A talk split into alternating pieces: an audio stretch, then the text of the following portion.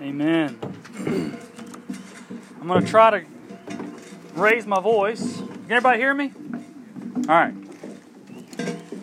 I have uh, my dad's voice. He's he was a PE teacher for 35 years, so I think I, I think I'm naturally loud.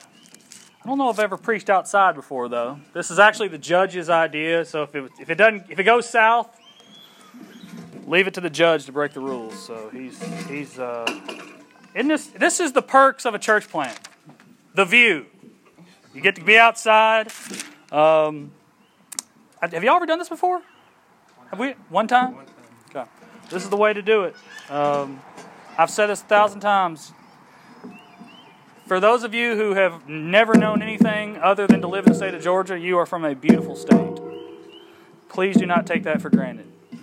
Um, you're not from Kentucky, but nobody's perfect. So, um, this morning, if you want to get out your Bibles to John chapter 5, John chapter 5, verses 18 through 29.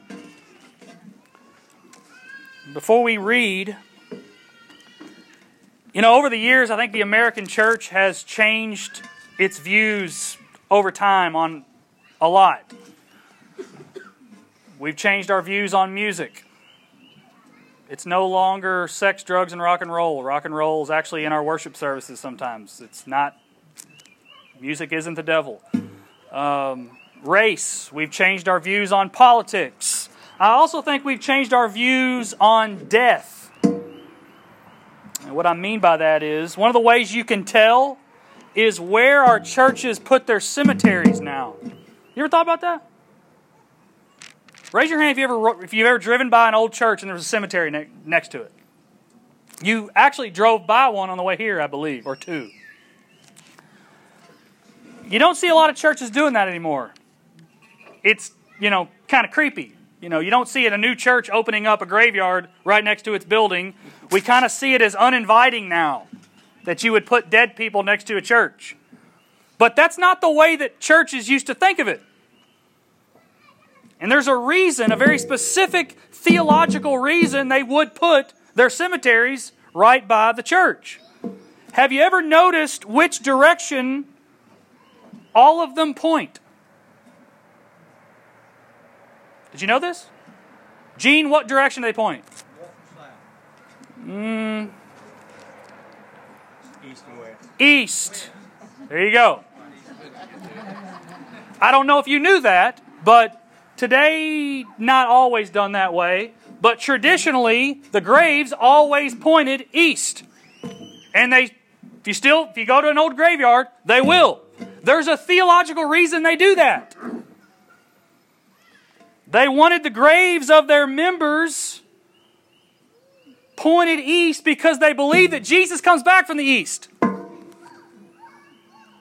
And, and for the church, the reason those graves are there is the abiding belief that the dead don't stay dead.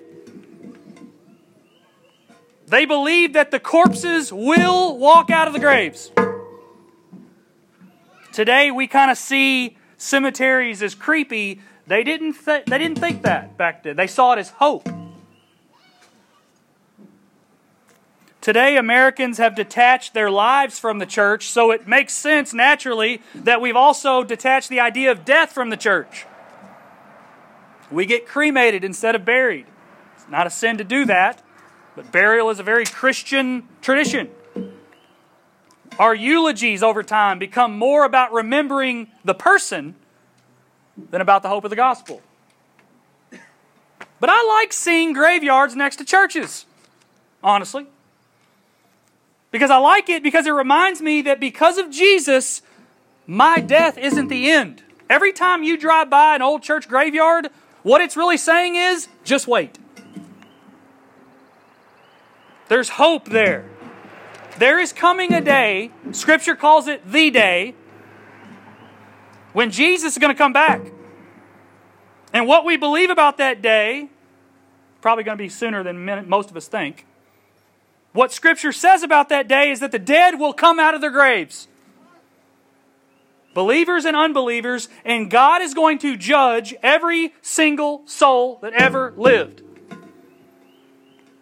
But it's not God the Father who's going to be judging, it's Jesus of Nazareth. And there will be two kinds of people in the end those who are resurrected unto life, and those who will be resurrected in order to be condemned. One will receive their new, glorified, heavenly, spiritual bodies, and the other will not. We're going to read a text this morning that talks about the day. We're going to read a text tonight, this morning that talks about the final judgment. You don't hear this text preached a lot. It's in the Bible, therefore we're preaching it. And what I want you to keep in mind before we read this is Jesus is giving us a glimpse into the inner life of God so that we can better understand what takes place at the end of time.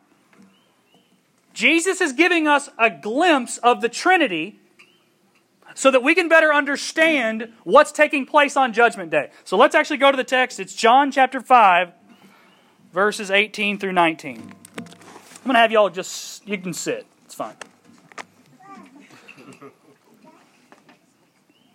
And the Holy Spirit, through John, says, This was why the Jews were seeking all the more to kill him, because not only was he breaking the Sabbath, but he was even calling God his own Father, making himself equal with God. So Jesus said to them, Truly, truly, I say to you, the Son could do nothing of his own accord, but only what he sees the Father doing. For whatever the Father does, that the Son does likewise. For the Father loves the Son and shows him all that he himself is doing. And greater works than these will he show him, so that you may marvel. For as the Father raises the dead and gives them life, so also the Son gives life to whom he will. The Father judges no one, but has given all judgment to the Son, that all may honor the Son just as they honor the Father. Whoever does not honor the Son does not honor the Father who sent him. Truly, truly, I say to you, whoever hears my word and believes him who sent me has eternal life. He does not come into judgment, but has passed from death to life.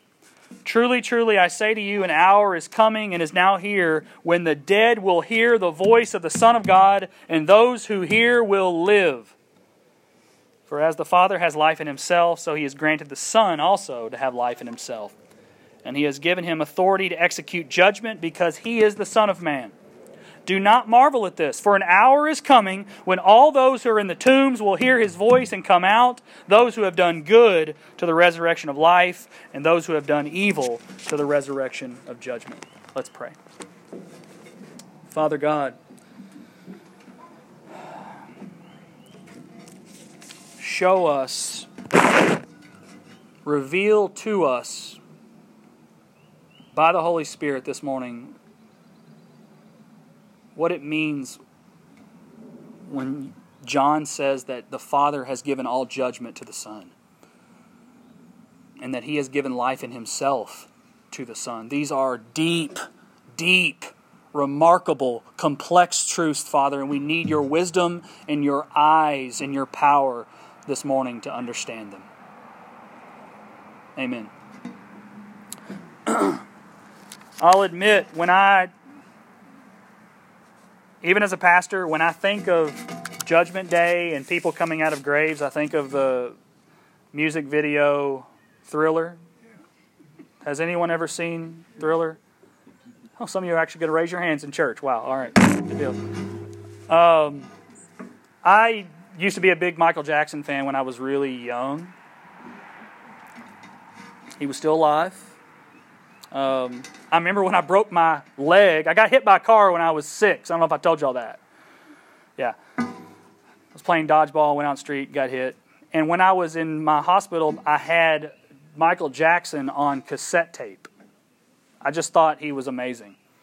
And so the thriller still kind of comes into my mind because I remember the first time I saw that video, it freaked me out, but I loved it. Here's what I think Thriller gets right, and here's what I think Thriller gets wrong. The bodies that rise out of those graves, I don't know what they're really going to look like, but I imagine it's going to scare me half to death. I think Thriller's got that down pat. I don't think anyone's going to turn into a werewolf, though. But here's what I think Thriller gets wrong. In Thriller, everyone's afraid of the bodies coming out of the graves, but in the Bible, everyone's afraid of the judge not the bodies. At the resurrection of the dead, nothing will remain hidden. So I'm going to break this passage down this morning into three parts because this is thick. This is a complex passage. If you're reading this and you're like, there's just a lot of God things going on, you're not the only one. So there's three things I see basically that God that Jesus is communicating to us about what occurs in the inner life of God in order to execute the gospel. The Son, number 1, is doing the Father's work. Number 2, the Son is given the Father's authority to judge. And number three, the Son is also granted the Father's life in Himself. We're going to, have to explain that. Liberal scholars have long said that we have completely misunderstood Jesus. He is not God. He never claimed to be God. He's the leader of a social movement.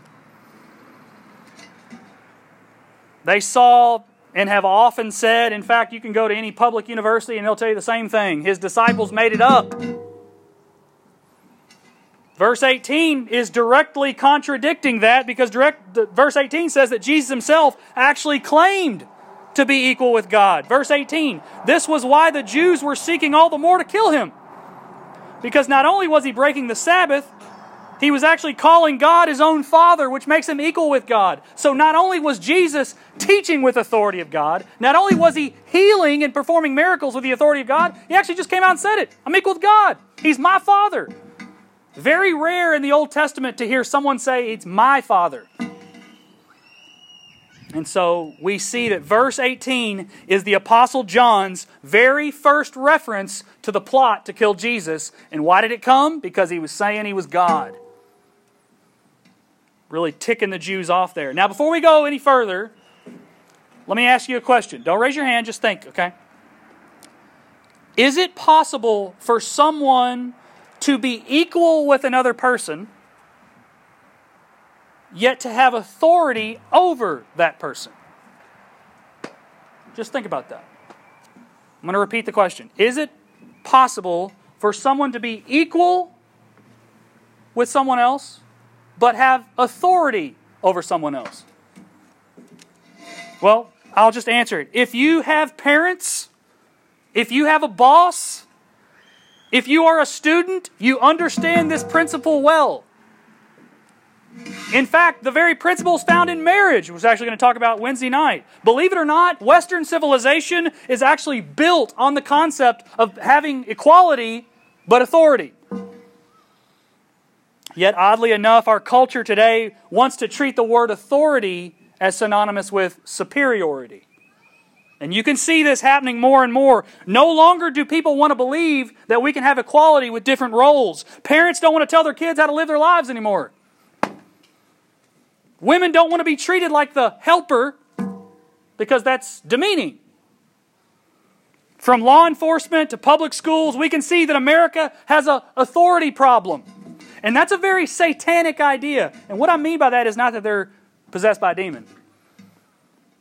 What I mean by that is Satan is the very first person in the history of the universe to have a problem with authority. And he got Adam and Eve to buy into it. And he's gotten America to buy into it. But if we look at Scripture, we see that not only is authority and equality a biblical idea, it's actually found in the triune God. Verses 19 and 20 picture Jesus as equal with the Father, but actually subordinating himself to the Father. Let's read verses 19 through 20. So Jesus said to them, Truly, truly, I say to you, the Son can do nothing of his own accord, but only what he sees the Father doing. For whatever the Father does, that the Son does also.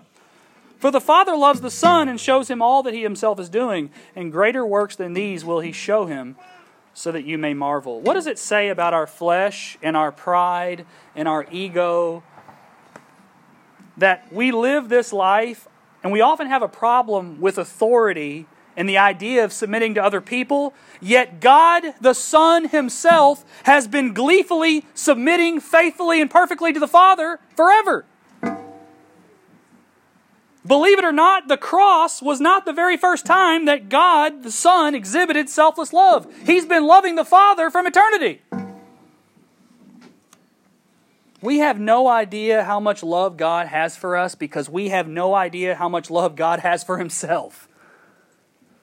God the Father and Son, there's no tighter, more loving, more selfless bond than that.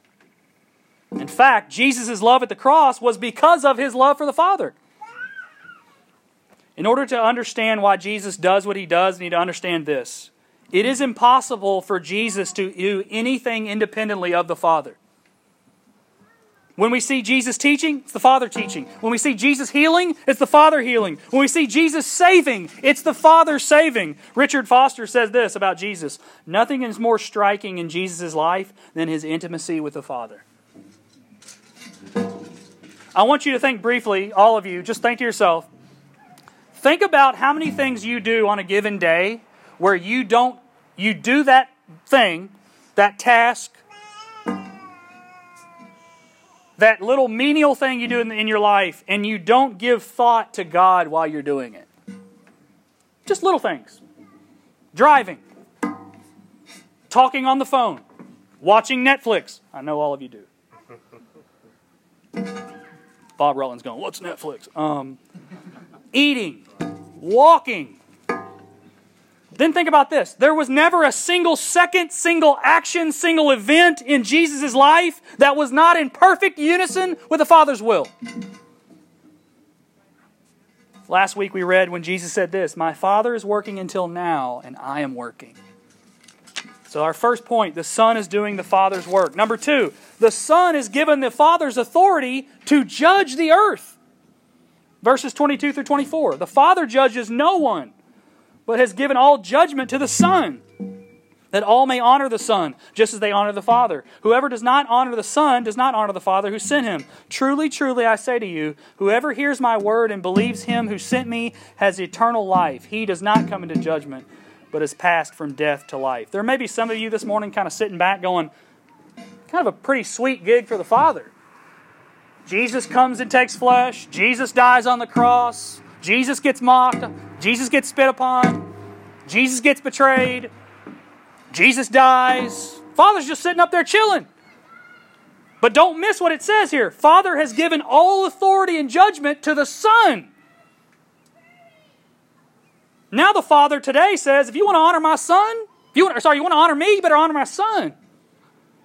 Jesus is the way, the truth, and the life because He's the only one with authority from heaven.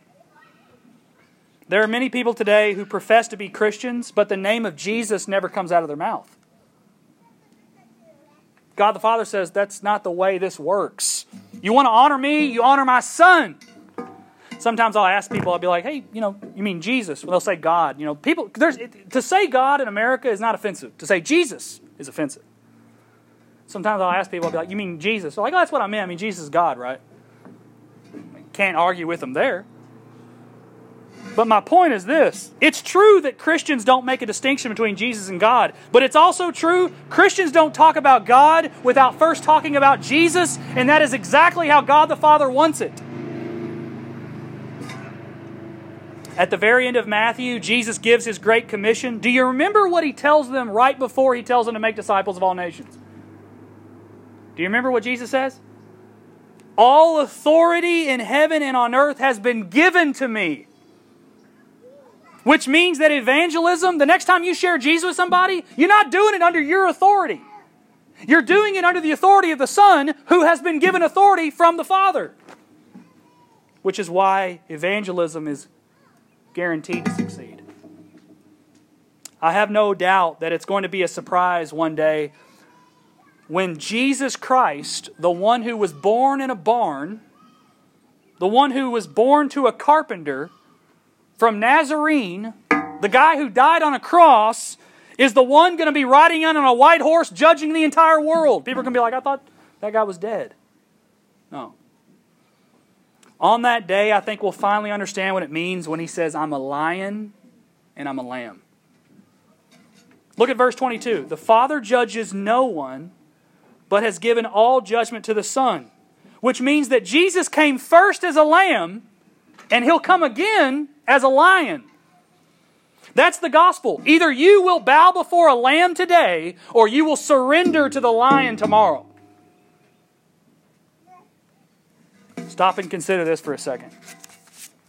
the righteous judgment that King Jesus will execute on that final day will be the very same judgment he was willing to take for you on the cross. I'm going to say that one more time in case it went through you. The righteous judgment that King Jesus will execute on that final day will be the very same judgment he was willing to take for us on the cross. I think American church has largely done away with the concept of judgment in the gospel. We don't want to scare people. We don't want to offend people.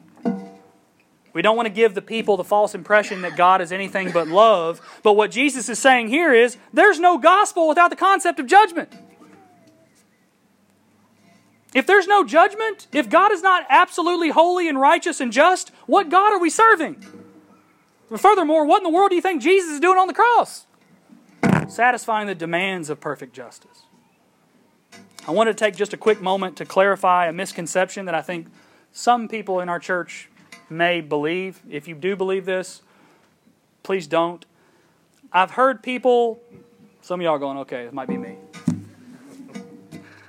I've heard a couple people in the last year mention what's known as, uh, they don't know this, it's the doctrine of soul sleep. It's false. This is the idea that people who die go to sleep and remain unconscious until they're raised at the last day. That is false. That's a false idea of judgment and a false idea of the resurrection. Upon death in this life, you will remain conscious and you will be judged immediately. He, or Romans or Hebrews 9:27 says this, and just as it is appointed for man to die once, after that comes judgment. So upon judgment, after you die, you will either go to heaven or to hell immediately. And we can see that. What does Jesus tell the thief on the cross? Today I will see you in paradise. Paul in Philippians chapter 1, he says, I'm hard pressed between the two. My desire is to depart and be with Christ. Paul was completely convinced that if he died that moment, he would go to Jesus. I think the confusion uh, for a lot of people is that Paul, in some of his letters, actually refers to the people that are saved but dead as asleep. But the reason he does that is the very same reason that churches have graveyards in their property. It's because for those who believe in Christ, the dead aren't really dead. That's what Paul's trying to say. To be dead, dead, is to be in hell.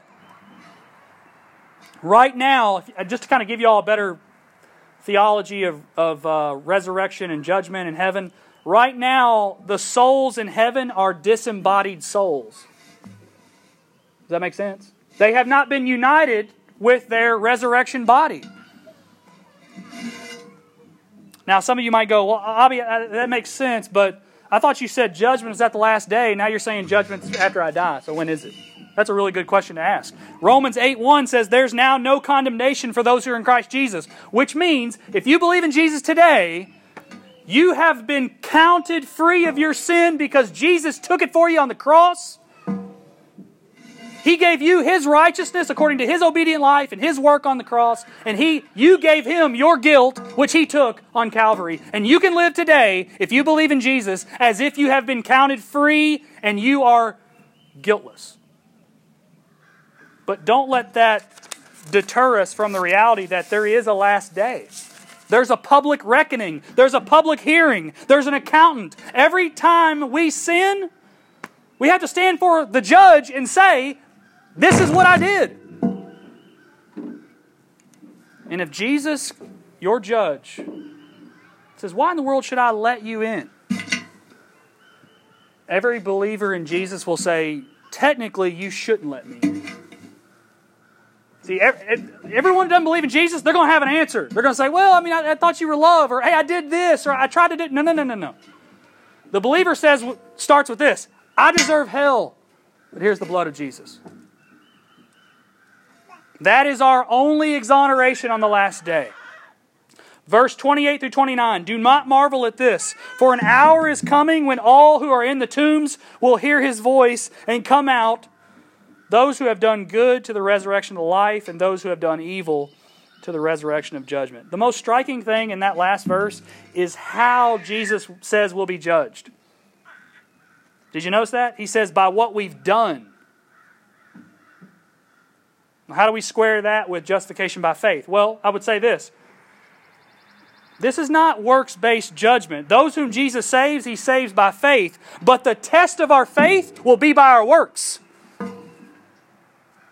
While we're justified by faith, the conduct of our lives will reflect what we really believe. God's judgment will be of the heart, but Jesus is pretty clear here. Where your heart is, your works are. This is how the Westminster Confession describes the last judgment. This is for you, Ben. God has appointed a day in which he will judge the world in righteousness by Jesus Christ, to whom all power and judgment has been given by the Father. In that day, not only shall the apostate angels be judged, but also shall all people who have ever lived on earth appear before the judgment seat of Christ in order to give an account of their thoughts, their words, and their deeds, and to receive judgment according to what they've done in the body, whether good or evil. Thoughts, words, deeds. That's how exact, that's how absolute, that's how scrupulous God's judgment will be upon the earth. It's not just everything you've done, it's everything you've done and the reason you did it. It's about everything you were thinking when you did it. It's about the motivation you had that drove you to do it. Some of you might be sitting here this morning going, Avi, I can't live up to that. I mean, who could pass that test? Well, if you're asking yourself that this morning, you have safely arrived at step one of the gospel. No one can. But one did. And his name was Jesus Christ. I think it's safe to say that we have no idea how high the bar of God's righteousness is. But for those who have placed their faith in Jesus to take their penalty of sin, we have only begun to understand the depths of his love in Christ. Because here's the good news about the gospel the same authority that the Father gave the Son to judge the earth is the very same authority that the Son laid down in order to give his own life. John chapter 10, verses 17 through 18. If you have your Bible out, turn there. John chapter 10, verses 17 through 18. We don't have it on here on the board, but I'd like you to turn there because I don't want you to miss this.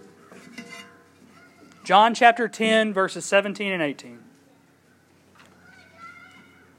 For this reason, the Father loves me, because I lay down my life that I may take it up again. No one takes it from me, but I lay it down, and I have authority to take it up again. This charge I have received from my Father. So Jesus isn't some power hungry, trigger happy executioner who can't wait to show somebody how much authority he has. He actually shows his greatest authority by laying down his own life to save us from our sins. The Father gives the Son authority to judge the earth, but he also gives the Son authority to lay down his life. Under the Indian Removal Act of 1830, President Andrew Jackson and his military evicted and displaced 60,000 Cherokee Indians from the state of Georgia. Think about that 25 million acre area. Threatening them with death if they would not be removed from the to west of the Mississippi.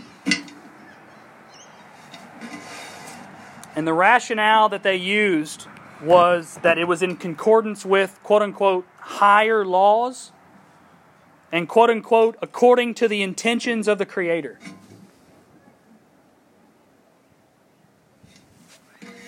Tragically, far too often in this country, the vilest evils in America were performed under the alleged authority of God. American history bears witness to the fact that self professing Christians will often exercise authority they don't have to do things they shouldn't. Meanwhile, the good news of the gospel says that Jesus exercised the only authority there is to do something that he didn't have to.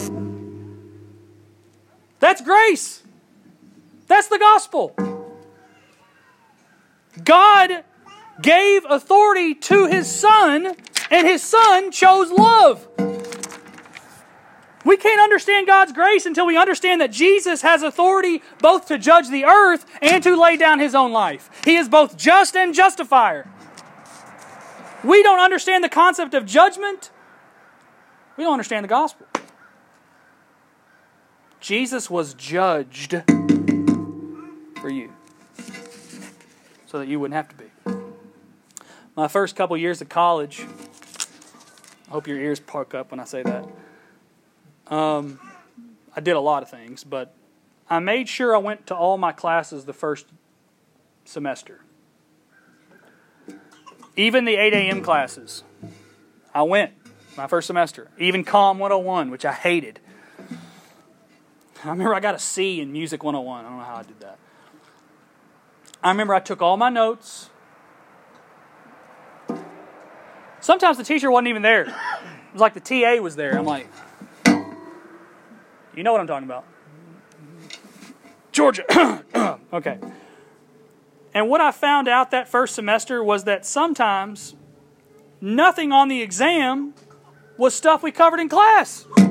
It was all in the book. And I'm sitting there going, why in the world did I even show up? Does anybody else have that experience? And maybe I'm the only one. Okay, okay, I'm seeing some faces here. All right. That's probably when I stopped going to class. I think that's what's awaiting a lot of churchgoers today who are convinced that the God they're serving doesn't judge people. And this is what I mean. They're going to get to Judgment Day and they're going to find out that they showed up every Sunday and the teacher didn't prepare them for the final exam. Well, if I've learned anything from college, which wasn't a lot, it was this you better read your textbook. Here it is. And what we find in our textbook is that judgment is coming, and the Jesus who came to save, his hand of mercy is only stretched out for so long. We have no hope on that final day unless we receive the gospel of Jesus, which says that Jesus was gladly condemned so that we could be counted free at just. That's the gospel. That's our only hope. You can't take judgment out of the gospel. The good news is that Jesus took judgment for you because God is holy and just. Number three, and last one, the Son is granted the Father's life in Himself. Verses 25 through 26. Truly, truly, I say to you, an hour is coming and is now here when the dead will hear the voice of the Son of God, and those who hear will live. For as the Father has life in himself, so he has granted the Son also to have life in himself. One thing I've learned about studying end times, reading books and articles about the end times, I think there's more stuff written about the end times than actually written about Jesus is that sinners have a tendency to make the end times all about themselves. We make it about geopolitics. We make it about looking for secret signs and numbers and dates. We make it about Jesus kindly, finally coming to punish our enemies. And some of it may be that. But the word apocalypse the word apocalypse comes from the Greek word apokalypto, which means to reveal. That's where we get the word. Which means God's primary purpose in the very last day is to reveal Himself. The end time's is not about you, it's about God. It's about worship. Your judgment, the very own act of judging you, isn't even about you. It's about the glory of the Father and the Son. When Jesus comes to judge the earth, we will finally see the full glory of the triune God. And for those who are not in Christ, it will literally scare them to death. But for those who are found in Jesus, it will sweep us up into eternal glory. When Jesus comes to judge the earth, we're going to see His holiness, we're going to see His righteousness, we're going to see His purity, His goodness, we're going to see His power, to see His love. Just as the Father gives the Son authority to judge the earth, so He also gives the Son the power to raise the dead. I don't think we've seen power like that on this earth. Just this week, just this week on Tuesday, a new Pew Research survey polled over 4,700 adults and found that one third of Americans, one out of three, say that they do not believe in the God of the Bible, but they do believe in a quote unquote higher power.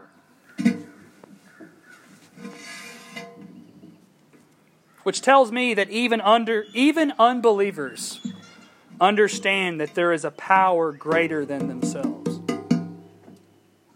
They may not know his name. They may not even know what he's like. They may not even know that he's a he. But they do know he's powerful. Their consciences tell them that. He made all that. You don't have to know Jesus to go, I know I didn't make it. And it all had to come from somewhere. And their consciences say, somebody up there is powerful. At the end of the age, the very same Jesus who was slain, the very same Jesus who died a pitiful, weak death, will speak, and by the sheer power of his voice, corpses will come out of their graves. That's power, church. Last week we read where Jesus went up to a man who had been paralyzed for 38 years and he said, What? Get up. And he did what? He got up. At the last day, he's going to say the exact same thing to those graves. And they're going to do the exact same thing that the invalid did. They're going to get up. Jesus is the resurrection and the life, and Jesus is the resurrection and the life because he's been given life in himself by the Father. How glorious is our God that with the very same judgment that He executes on that last day, He was willing to execute judgment on His Son so that we could be raised like Jesus. That's the point, y'all. That's the whole purpose of the gospel. That's the whole purpose we were created. That's the bigger point of the Christian life that we could be raised like Jesus. The resurrection isn't the epilogue of Christianity, it is the very climax of salvation history. And for those who place their faith in Jesus, we will be resurrected, and I guarantee you it won't be creepy. It'll be glorious.